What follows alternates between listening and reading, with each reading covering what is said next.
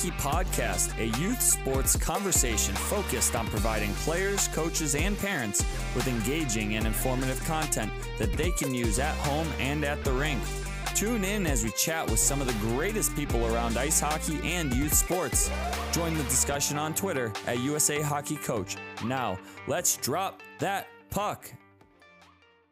All right, everyone, welcome back to the USA Hockey Podcast. My name is Zachary Nowak, and today we are talking small area games and how we can use them to improve our practice and increase, increase transfer of training. So, uh, today, our guest has over 20 years in coaching experience at the high school, college, and international levels. Uh, but most importantly, currently serves as the director of player development for USA Hockey. So, I am very, very excited to welcome on a good friend, uh, Roger Grillo. So, Roger, welcome on. Thank you, Zach. It's uh, great being here. I've heard a lot of good things about this, so I'm excited to be a part of it. Sweet. As, as long as it's good things, I'm happy. So, it's all good. Um, yeah. So, before we do start uh, talking small area games, I, I absolutely need to hear the Roger Grillo youth sport experience till now because I know that just kind of doing some background research on you, you've had quite a quite an accomplished career as a player, and then um, even more so probably as a coach. So I'd love to hear uh, from Roger Grillo Young till now. Yeah, that's a that's a long story, uh, a winding road. Um, uh, it, it's interesting because um, I was born in Minnesota, but but actually uh, early on grew up um, in in Indiana for probably my you know, from about the age of about uh, two to about uh, seven or eight. And so my first youth uh, experience was really basketball. Um, my dad worked a little bit at uh, uh, Notre Dame in, in the computer uh, science lab, and then at Purdue University. So it was kind of in a uh, uh, you know a collegiate atmosphere uh, being on campus. I can remember the first time skating um, would have been on a tennis court in in South Bend, Indiana, and then I can remember going public skating at an outdoor rink on Purdue University. But I didn't really have a lot of hockey. Um, I remember watching hockey with my dad. He obviously came from a hockey family in northern Minnesota, uh, so there was there was a little bit of that in in the family. Um, and then moved from Minnesota to Chicago, Illinois, and that's where I got my first taste of of some organized hockey. So that would have been with Downers Grove organization. Um, I, I, believe the same organization as the the Granato family. Um, but uh, happened to have a next door neighbor who was from Minnesota, whose family was big into hockey, and that kind of dragged me into the sport. Um, but in, in reality, in, in in Chicago at the time, baseball was a big deal. So that was like my my majors. Went from basketball to baseball to a little bit of hockey. Then we moved to Wisconsin, and that's where I really got my first taste. That in sixth grade was probably my really my first youth hockey organization. So I really didn't play hockey until later on, you know, in relation to what's going on today in today's world. Um, but played everything. Played a lot of basketball. Played a lot of baseball. Um, played you know football uh, did did pretty much every sport. Uh, soccer wasn't a big deal back then, um, but certainly played it in the in the street. But the, really, the culture was was was more. Um, uh, my greatest memories of, of playing any type of sport was in the cul-de-sac or in the empty lot, um, and we would just make up games, and it was just. Uh, it was great, great, great, great times. Uh, a lot of fun, a lot of competition, and a lot of different age groups um, older kids, younger kids.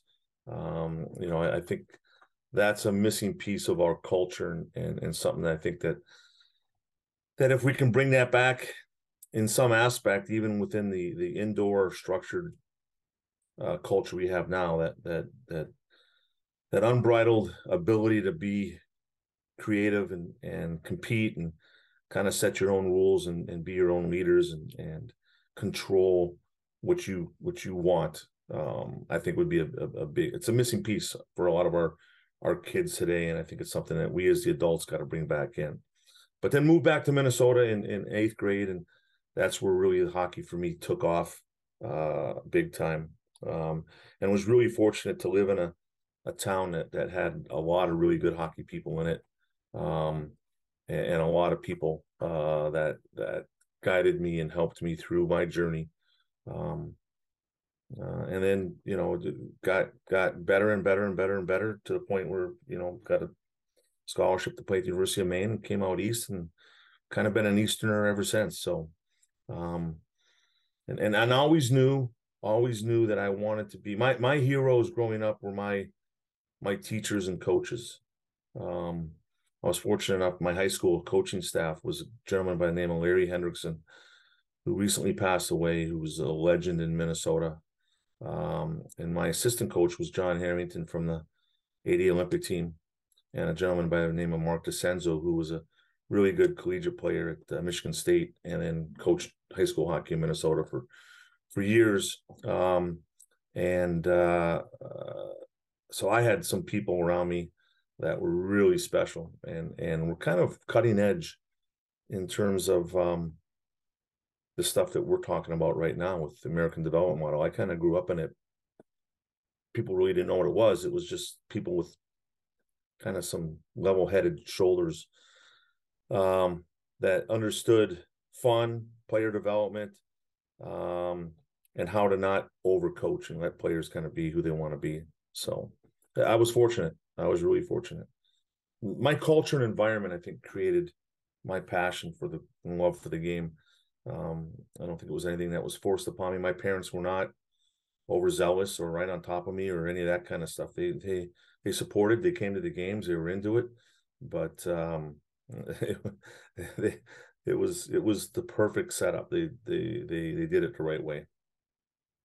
Well, I love it. It's actually funny. We just had Stuart Armstrong on the podcast a, uh, uh, a few weeks ago, and um, from when this one will go live, but uh, he talked about the same thing about how important him essentially playing in the cul-de-sac, uh, playing with friends, creating their own games. He said that they would play um, cricket in uh, he's from England, so they you know they would play cricket. We don't often play as much cricket in the states, but um, they would play cricket, and each person's driveway would have a different sort of uh, environment to it, and they all had their own essentially stadium names, and um, it was just really cool to to listen to that, and then hearing that from you, and and how much it's now I, I would assume it has inspired you um, to kind of dive really deep into being creative in the way that we design practices and, and giving some the kids a little bit of that ownership and maybe taking away some sometimes we're overly structured. So,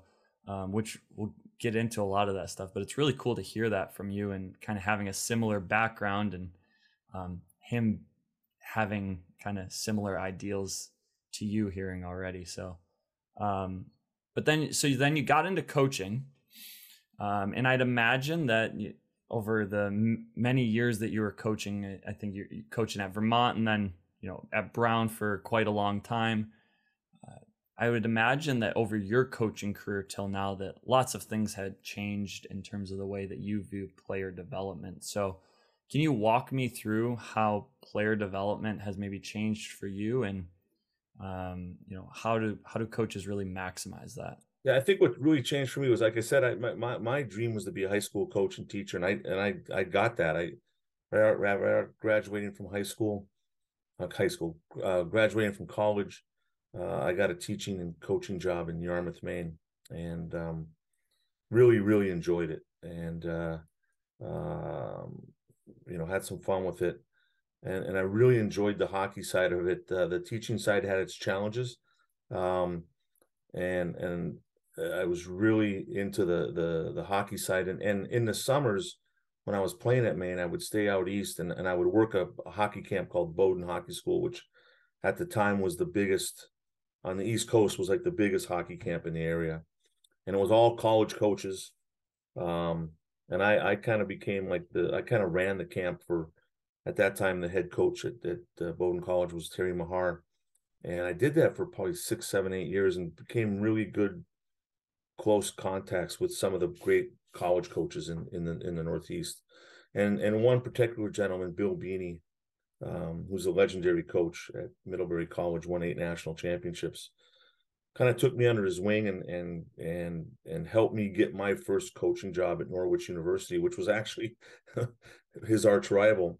Um, but was able to get into college coaching through the connections I'd made in the in the summer. Um, and then jumped from Norwich to the University of Vermont to Brown and then to USA Hockey. But um, those experiences in the summer and being around such great, great, legendary coaches um, really kind of shaped me. And, and Billy in particular, because Billy, uh, his mentor was a gentleman by the name of Charlie Holt, who was a longtime head coach at, at uh, UNH.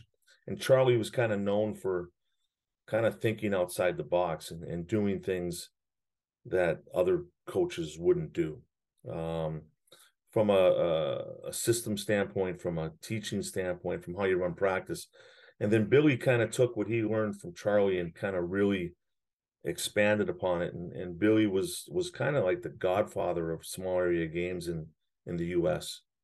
Um, and so being around Billy and talking to Billy and and constantly having that ability to pick up the phone and have a conversation with him about you know player development and running practice and how you coach and all that really kind of structured my way of thinking um, and then i think i've taken some of the stuff that billy taught me and have kind of you know evolved it or changed it or or moved some things in some different areas.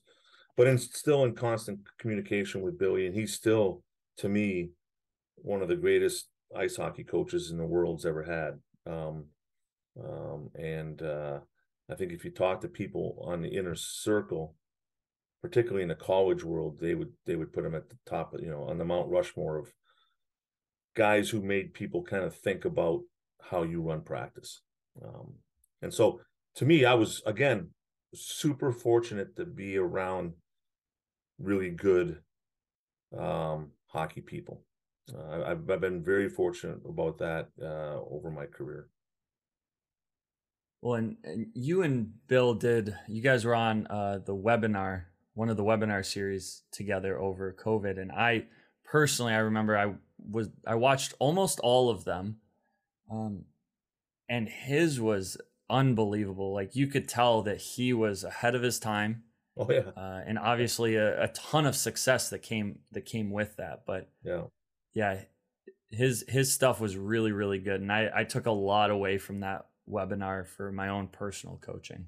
No, he's he's he was definitely ahead of his time. He still kind of is, and um, uh, you know, it's it's it's if you believe in it and, and you buy into it and you actually do it, it's it's amazing how well it works. It's just it's really hard. It's a leap of faith, and you have to give up some control, and that's some of the hardest.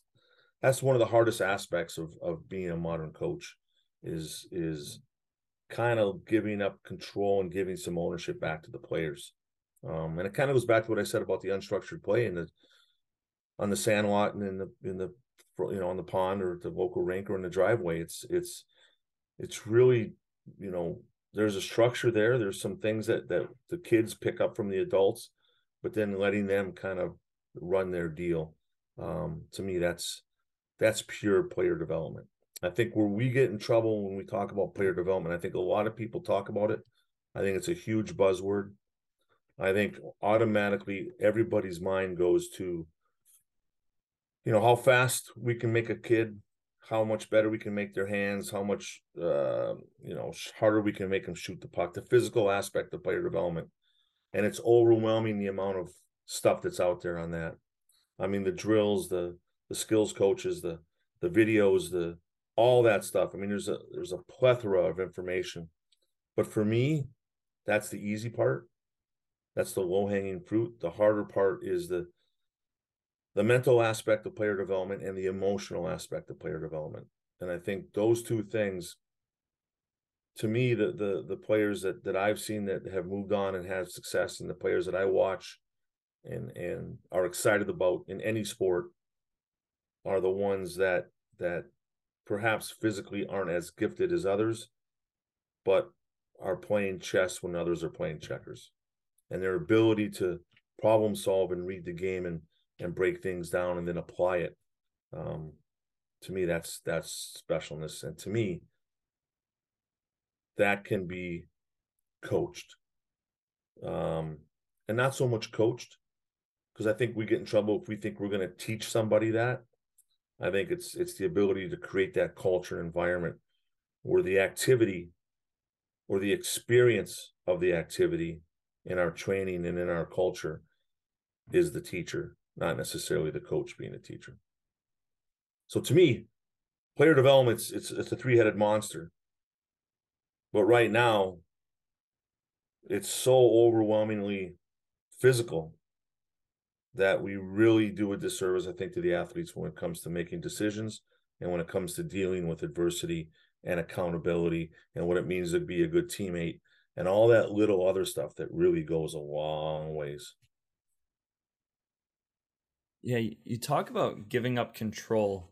Um, it's something that's really interesting, and I would imagine, to your point, like is probably pretty tough, especially if you've been, you know, coached a certain way or you've always kind of coached a, a certain way and giving up control. And you talked about um, Bill Beaney and Charlie Holt kind of being different in the way that they run their systems, even not just their practices, but their systems. Where did their systems follow similar ideas as that? That sometimes they had to give up a little bit of control within their structure, or how how was that a little bit different than? Well, the control was different, right? It wasn't. I mean, billy Billy coached with um, with three backs and two ups. You know, it was the opposite of how teams are run now, and three forwards and two D. He basically had three D and two forwards because he felt like you could possess. He he was way ahead of the curve when it came to possessing the puck, and he felt if the three people playing out back could could had chemistry and played with the same three, he could interchange two ups or forwards into the three, and the three would be more cohesive when it came to defending, uh, you know, retrieving, winning possession, and then transitioning. He felt like that was, and it, and it, if you really think about it, it makes complete sense. Um, but it's so unorthodox, and it's so different.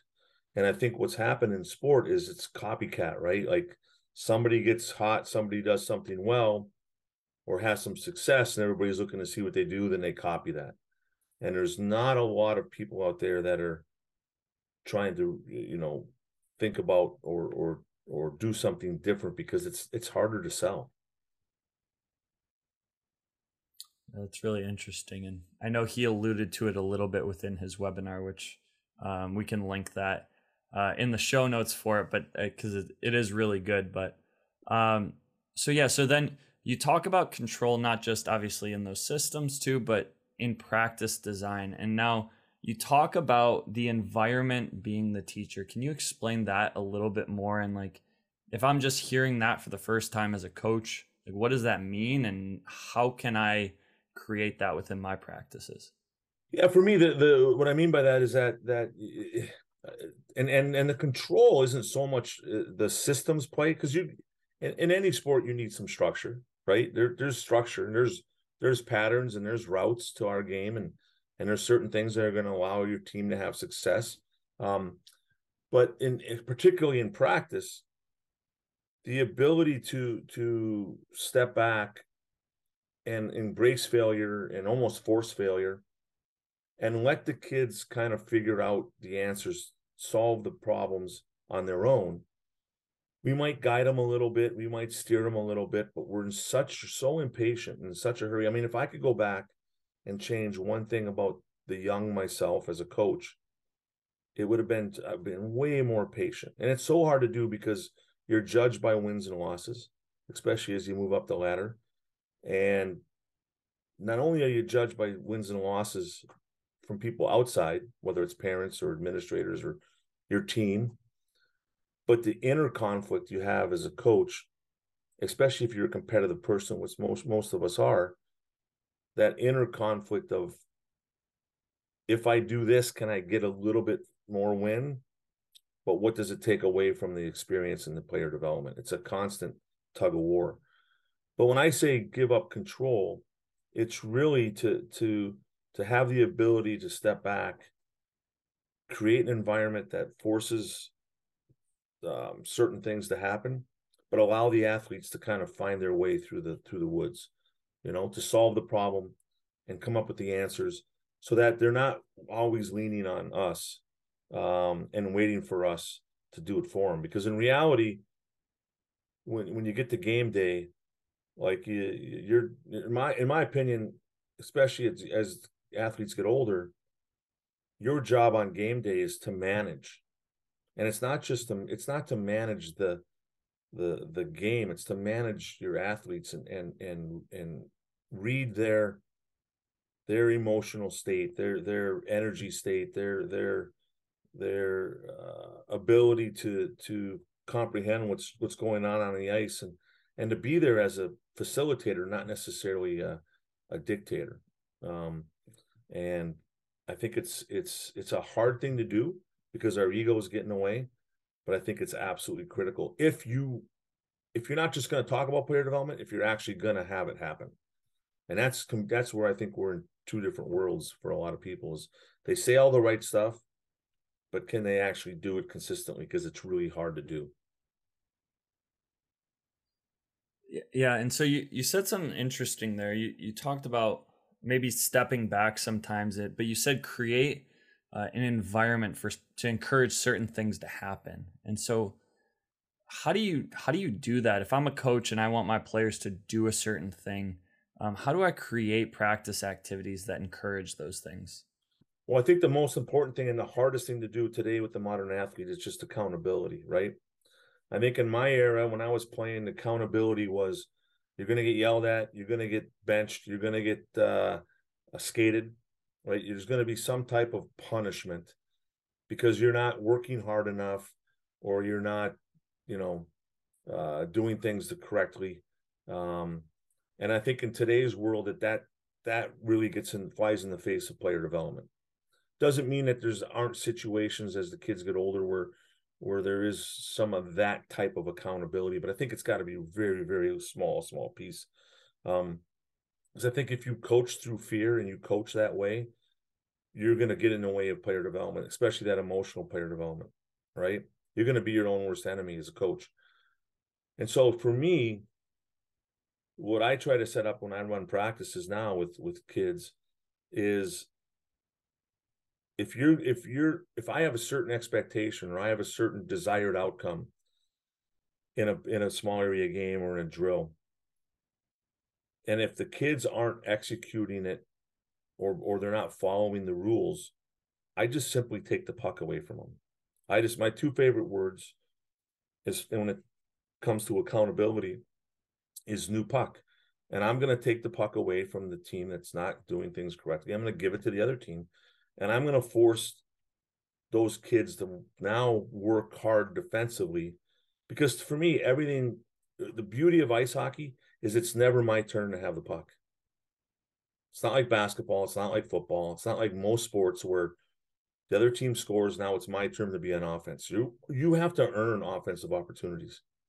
So your effort, your decision making, your execution with and without the puck is going to determine how successful you are offensively.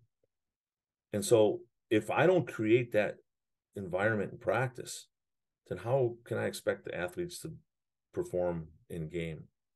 And so for me, if I have a desire, if I'm playing a, a, small area game and I have a desired outcome, and I put certain constraints or, or rules into my games to force the right things to happen and they aren't following it, then who's at fault? Is it the me or the players? Because we as human beings are gonna we're gonna take the path of least resistance. We're gonna find the shortcut. That's what we do best, right? But we know, and the great athletes know that there's really no shortcut to being really good, right? But we're wired to look for shortcuts. And so my job as the coach is in a positive, productive manner, not demeaning, not yelling, not screaming, not punishing, not skating, is to get my players to compete, have fun, but do the right things and create that environment where they learn through their decisions and their problem solving. And to me, that's that's player development. And it's player development not just on the physical side, it's player development on the emotional and mental side because that's the game of ice hockey. We talk a lot about game like situations in practice. But a lot of people go to game like thinking, you know, positional play and it's going to be five on five. It's going to be a, a breakout or four checks. They think about game like is that. And to me, game like is no, no, no, no, no. That that's a s- small piece of it. Game like to me is the players control the game. You're not out there with a microphone or, or speakers in their helmet. You're not deciding everything they're going to do. You're not telling them how to do it, when to do it, where to do it you got to create that same environment where they have to solve those problems to be successful in practice over and over and over again. And so to have the confidence to step back and make and and understand that it's going to be ugly that it's going to be disastrous and look brutal because anything at the beginning isn't perfect. It's like a kid learning how to play the trumpet like for the first year it's brutal. You know it sounds awful but that's the process. And most kids don't pick up a trumpet and sound like Louis Armstrong out of the gate. It just doesn't happen. So, you know, to understand that that's what sports should look like, and, when it comes to player development, is is to me that that's that's the big difference. Because again, a lot of people say the right stuff, but can they actually deliver the right stuff? Yeah, I love that. I love that comparison um, because I, I, think there's not a lot of people that would be able to, uh, you know, withstand a full year of a brand new uh, trumpet player or anything like that. And you got to have the patience. You got to be able to sit back and kind of let them figure some things out and, um, yeah, develop. So that's that's great. I love I uh, love hearing that because I think even time for for myself um, when I first got into coaching, I wanted to jump in right away. I saw something happen and i just wanted to be all over the hey I, I got the solution for you. Here it is. Like look at me. I'm great. And it's you know there is a level of the um, you, you're doing it with the intentions to help your players but oftentimes long term it may not be the most beneficial way um, to help to help that player you know down the road. So i i like that. That's really good and i love that comparison. So so as a coach, you talked about um, you know kind of having some some consequences to certain actions. Can you give me an example of? I know you said kind of take the puck away and give it to the other team, maybe blow the whistle up, new puck, new puck, here you go, giving it to Navy. Can you talk about like what would be some things that you would have focused on if you know as a youth coach or even as a college coach, um, and how you would have um, done that within your practices? Well, I think you you got to have your non-negotiables, right? You got to have certain things that you you you you want from your players, especially as they get older. And for example, if you if if you want your if you want your your players to be disciplined and and and not take penalties, well, then you can't let them take penalties in practice. Like I see it all the time. I see these coaches that that like my kids are so undisciplined in games, and you go watch practice, and hey, guess what? Surprise, surprise! They're doing the same thing in practice. You're just letting them do it. So is it the players or is it the coach? It's the coach. The coach is the fault. You know, it's it's like it's like training a dog a little bit. Like if you if, if you want the dog to sit, you can't give him the treat if it doesn't sit. And you got to be patient, right? You got to work your way through it. And I'm not going to teach the dog to sit. I'm going to force it through the environment and culture I, I created. And to me, the treat in our sport is the offensive side of the game. It's the puck. And and so why would we ever do drills where it's somebody's turn? Why would I ever ever bail out a kid who's not working hard off the puck defensively to get a chance to play offensively? It's not going to trans. People say, "Well, we struggle with breakouts in in in in the, in the game." Well, how do you run your breakouts in practice? Does is it somebody's turn? Is there conflict? Is there decision making? Is it is it really game like? I mean, you're most coaches, like I said before, is game like means oh, we're gonna have guys go to spots and we're gonna dump a puck in and we're gonna break out. But that to me is not a breakout, right? To me, the breakout is possession, support, transition. And that can look a thousand different ways. But I've got to force that to happen. And I got to allow enough time in, in my drills and games for rewarding that effort, that good decision, that good execution with an offensive opportunity. Right? I've got to allow things to play through so I do force transition so that I do get kids to understand that 98% of the game is played without the puck. all those decisions, all that hard work, all that stuff I do off the puck is going to determine my success as a hockey player. But are we putting them in those situations? Or is 98% of our practice all focused on what players do with the puck? So, how do we start drills? How do we finish drills? How do we incorporate the individual techniques of skating, passing, shooting, stick handling? What does that look like in practice? And to me, in today's world, where I was talking to a, a buddy of mine here in Boston, former NHL player, who has been slaving his his fanny off with his backyard rink, and he said his kids got six days of skating. Right, and he's working it every day. He's just praying for some cold weather. And so, in a in a in an environment, particularly in certain parts of our country now, where that unstructured play is gone, what does my practice and training environment look like? And am I maximizing the opportunities for my athletes every time I step through the door?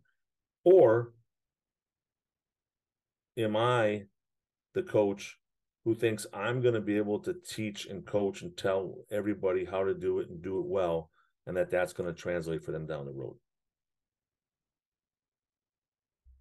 Yeah, so you you brought up this is really great because um, you talked about consequences, but then you went into rewards here too, and I love that you said that when they do it right, they should be rewarded with whether it be a, a point in the game or I love the idea because kids love they love to score, but be rewarded with an offensive opportunity. Like you just worked your tail off for this puck.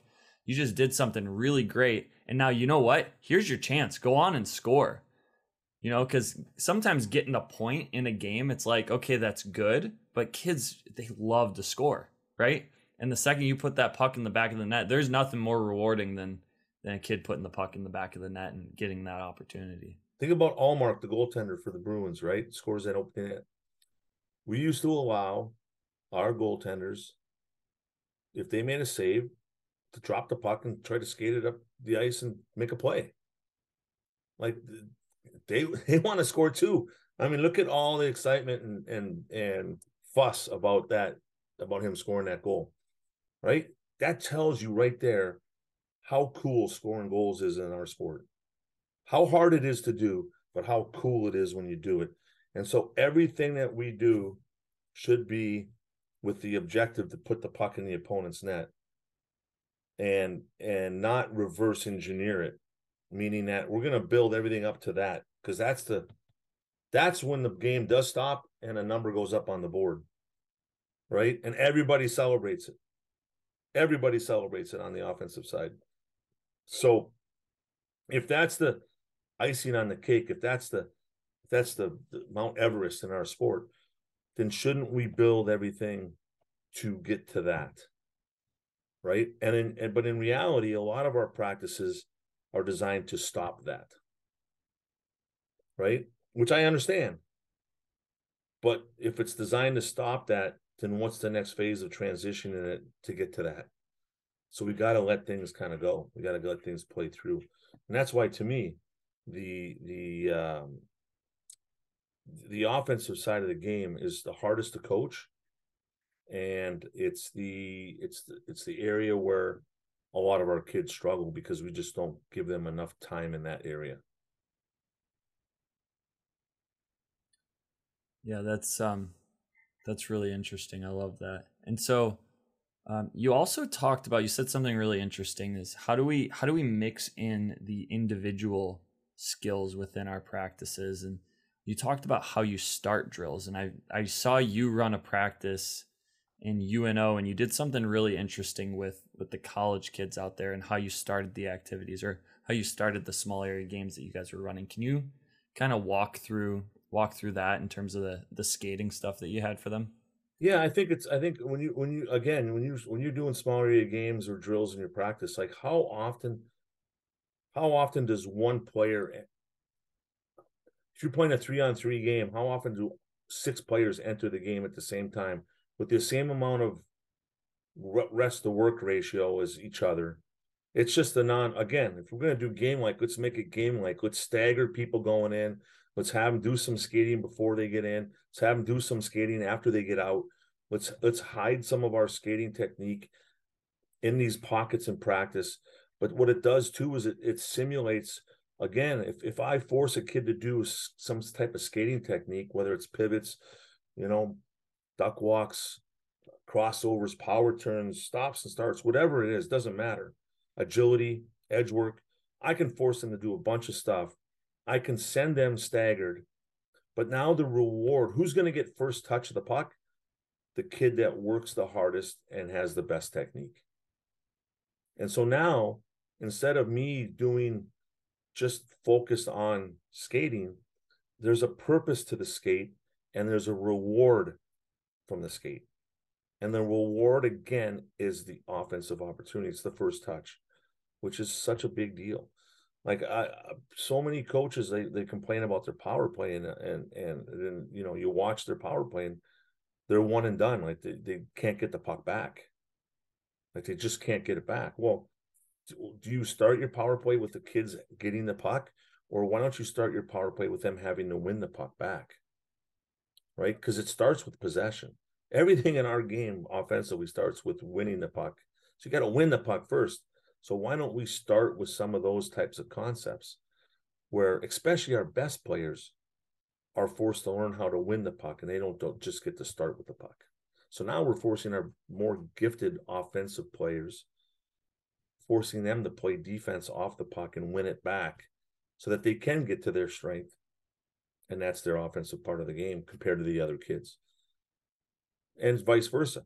If I have a kid who's weaker offensively, Maybe I do give them the puck or I cheat them.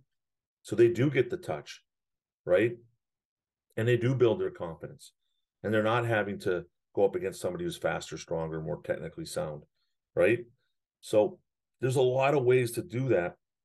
And I think really good coaches, the art of coaching is understanding where your players are at emotionally, mentally, and physically, and, and where what what they do well, what they don't do well, and handicapping what they do well in practice. Don't let kids work on what they already do well in in practice. That's your job as a coach is to force them to get help them get better.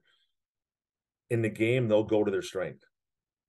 They'll go to their strength, whether it's their skating, their their hands, their physicality, whatever it is. They'll go to their strength in the game. My job in practice is to handicap what they already do well and force them to work on what they don't do well so let's say for example i definitely wasn't the fastest but let's pretend i was the fastest. I'm on your team you're my coach um, and you want to find a way to kind of challenge me. I'm just I, am faster than every kid out there and um, i win all the puck races just simply because of that. What would you do to make me either work a little bit harder or work on a different skill set? I can no you, longer win this with speed anymore. i'm not, I'm not going to let you play in open space. I'm going to take away your space I'm not going to let you use your feet to get better. I'm going to force you to use your head and your hands because that that's a very common. A lot of our better young players are better because they they can skate. Like they're just more. They adapted to skating quicker. And I've seen kids that come from non-hockey families who strap on a pair of skates and they just have this natural ability to. They have just great balance. They have great coordination at a young age, and so that definitely benefits them. But as a coach, I can't let your feet determine that that's what's going to make you a great player. I got to make sure that I take away your space. I might make you go one against two, right? I might give more space to the weaker skaters and give less space to the better skaters. I might send you in late. I might make you I might make you always get second touch. Okay? I might I might cheat the puck to somebody else. There's so many different ways you can do it.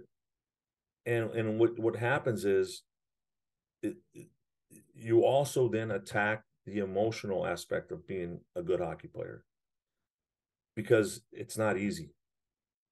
I, I know it's practice. There's no scoreboard. There's no ref. There's no mom and dads, you know, count, keeping score and, you know, gonna dissect your game. But what I'm gonna do is I'm gonna emotionally gonna sh- stress you a little bit because I'm not gonna make it easy on you because I'm not gonna let you go to what you already do well you know, if I have a young kid, a basketball player, who's really good with their right hand. They can go to the right, they can drive to the right, they can dribble with their right hand. They can't dribble with their left. Or if I'm going to play a, a drill and practice, I'm saying you can't use your right hand. You can't go that way. You're going to have to go the other way. Now I know on Saturday in the game they're going to go to the right most of the time, but I've got to develop the other side of this the, the the the game. And it's the same thing in hockey. Whether it's your feet, your hands, your head, your physicality, right? Um, uh, you know, some kids compete harder than others. Some kids see the game better than others, and usually, the kids that that see the game better, it's usually because they weren't the fastest skater. Like I always say to my friends who have kids that play, I almost hope your kid isn't naturally gifted skater because I know that their coaches are going to have a hard time handicapping that. And then God forbid when they're 14, 15, they want to be a really good player and everybody else can skate now. And they can't think. And they can't problem solve and they've never they've never not played with the puck because they've always had it because they were faster. Then it's a disaster. And it's almost too late. It's never too late but it's really hard. It's a lot harder at that stage. I tell them it's it's, it's almost like learning the language. Like you drop a two year old kid three year old kid over in france they're going to pick up french pretty quick you drop a 14, 15 year old kid over in France, they're going to struggle, right? It's just, it's harder because we have so many other habits and things that are, we've developed over the years. There's other stuff that's in the way. And, and so don't, in our sport, don't let the great skaters dominate. And that's why the cross ice conversation in the game model and in practice and the small area stuff is so critical because the more conflict, the more traffic, the smaller the space, the quicker the decision, the more difficult it is emotionally and mentally for kids. But that's player development. Yeah, that's really, really good. And I love how you talked about, um, you know, the kids that are physically um, developed sooner, they, they get away with some stuff. And you, you know, how many guys do you see at the, at the highest levels now that they were they developed later in in life and they were smaller when they were younger and they weren't the best player on their team and you know they were forced to find different ways and then all of a sudden they finally they grow a little bit more and they develop a little bit later but they have all the traits of that small kid who was forced to be really good with their hands forced to be really good with their vision but now they they've caught up physically size wise, speed wise, and now it's like, man, I got a lot more going for me. So so how do we not leave those those early developing kids behind too? That hey, we need to challenge this kid as well. That's the biggest mistake that's made, right? Is is the kid that that that's really good young, how he's handled is is way is way more dangerous than the kid who's not very good and how they're handled. And I see it time and time again. I mean, the you know, little Johnny who's superstar at six, seven, eight, and you can't find him at 14, 15. He's out of the sport because he just he dominated and now he can't and he can't deal with it. Right. And and then you see the, the so-called late bloomer who's passionate and had to struggle, but struggled and figured some things out and and developed a deeper, more in uh entailed toolbox of abilities that are going to serve them well down the road because the physical part of the game in terms of the technique especially skating to me you can get better at that if you're passionate. And if you have the perfect storm you have a you know you have a uh, you know you have a, a jack hughes kid who can skate but who can think and who can problem solve and who can got good hands. Like you have the, the perfect storm, right? Or or the LeBron Jameses of the world who are physically, you know, freaks and but can dissect the game and see the game and, and you know that most people it's there's something missing there's some form of weakness in their in their in their link and usually what i've seen with with really smart athletes it's either they're smaller or they weren't as fast. They weren't as dominant. You know, like a Tom Brady, you know, you know, didn't have the greatest feet, couldn't elude pressure, so had to figure out how to elude pressure with his head. with with reading the, the defense and reading the, the routes and and that ability and then his arm arm ability you know so sometimes young physically gifted kids if not handled properly can really struggle as they get older yeah that's really good and um man this is a lot a lot here and uh, I love kind of where you're taking the idea of player development and how we can maximize it for each individual player. So, you're thinking about player development here still. What do you think, or what do you see is the future of player development? Like maybe we're doing some pretty good stuff now, but what do you think is kind of the future for us? Well, I think it's it's it's it's giving ownership to the athlete. It's it's it's it's coaching through questioning. It's um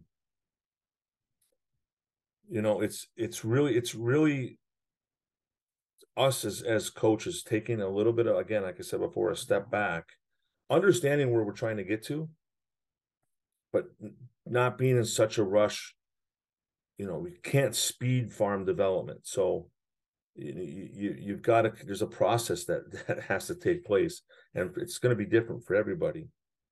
But i think to me that the next step is really in practice and in training and then off the ice, especially with older athletes, through video, through conversation and dialogue, not, you know, not me telling, but having a discussion with an athlete on what they see and and and, and why they did something and and then having them work through the the progression and making sure that emotionally and mentally they're developing at the same rate they are physically and in fact, to me, the emotional and mental development of the kid is probably more important.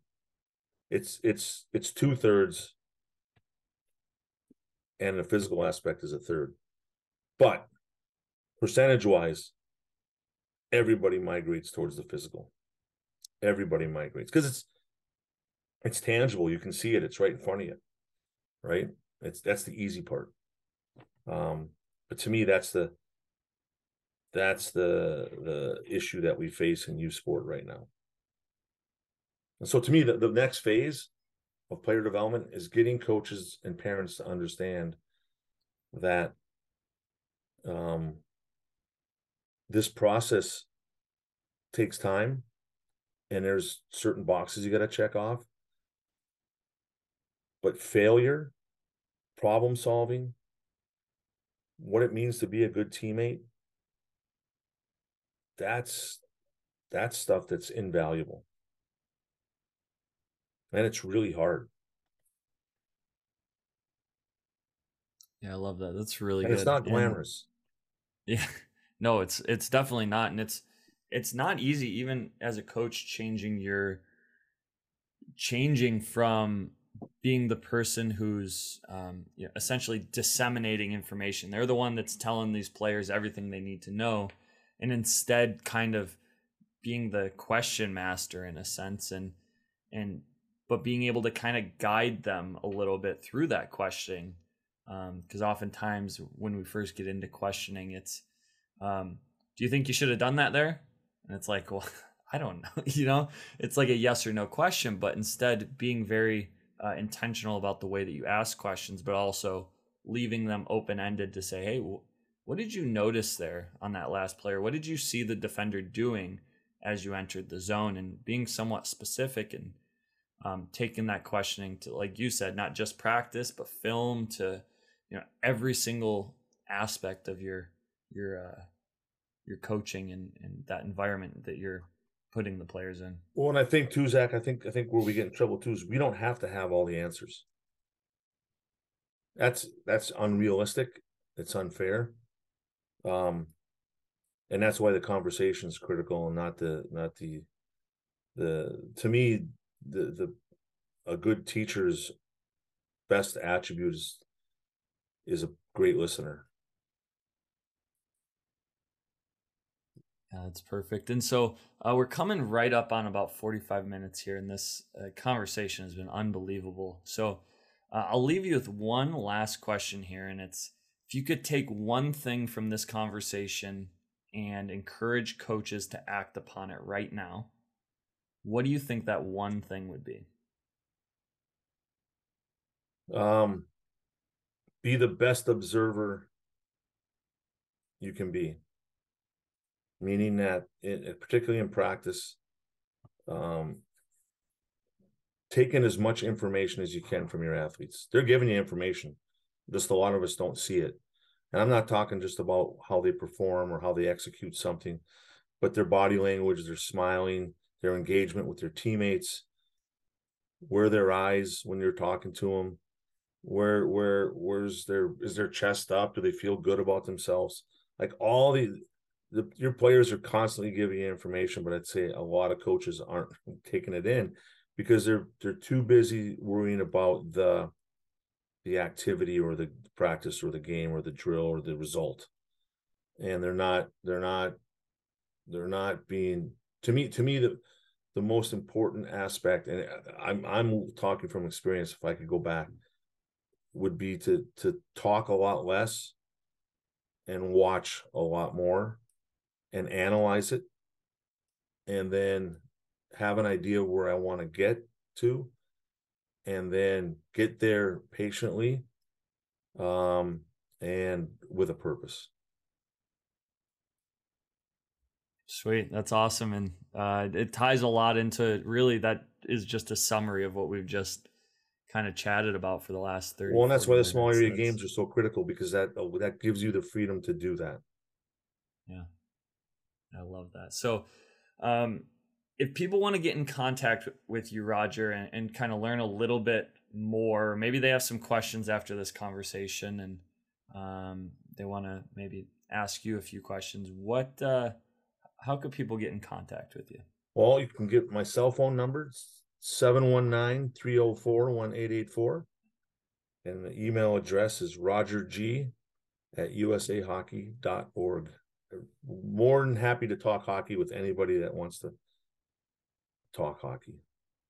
Awesome. Well, appreciate it, Roger. Appreciate you cutting out some time for uh, for the podcast, and I think this is going to be a really exciting listen for for a lot of people, and uh, appreciate you sharing that time and sharing your experience and knowledge.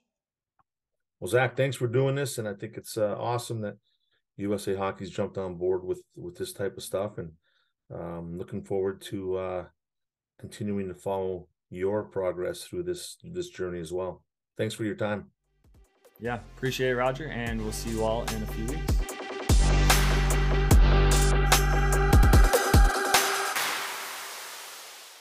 Registration is open for the 2023 USA Hockey Level 5 Coaches Symposium. The Level 5 Coaching Symposium is where aspiring coaches from across the country will gather to attain the highest certification offered by USA Hockey. This year's coaching symposium is set for May 4th through the 7th, 2023, at the Seacrest Beach Hotel in Falmouth, Massachusetts.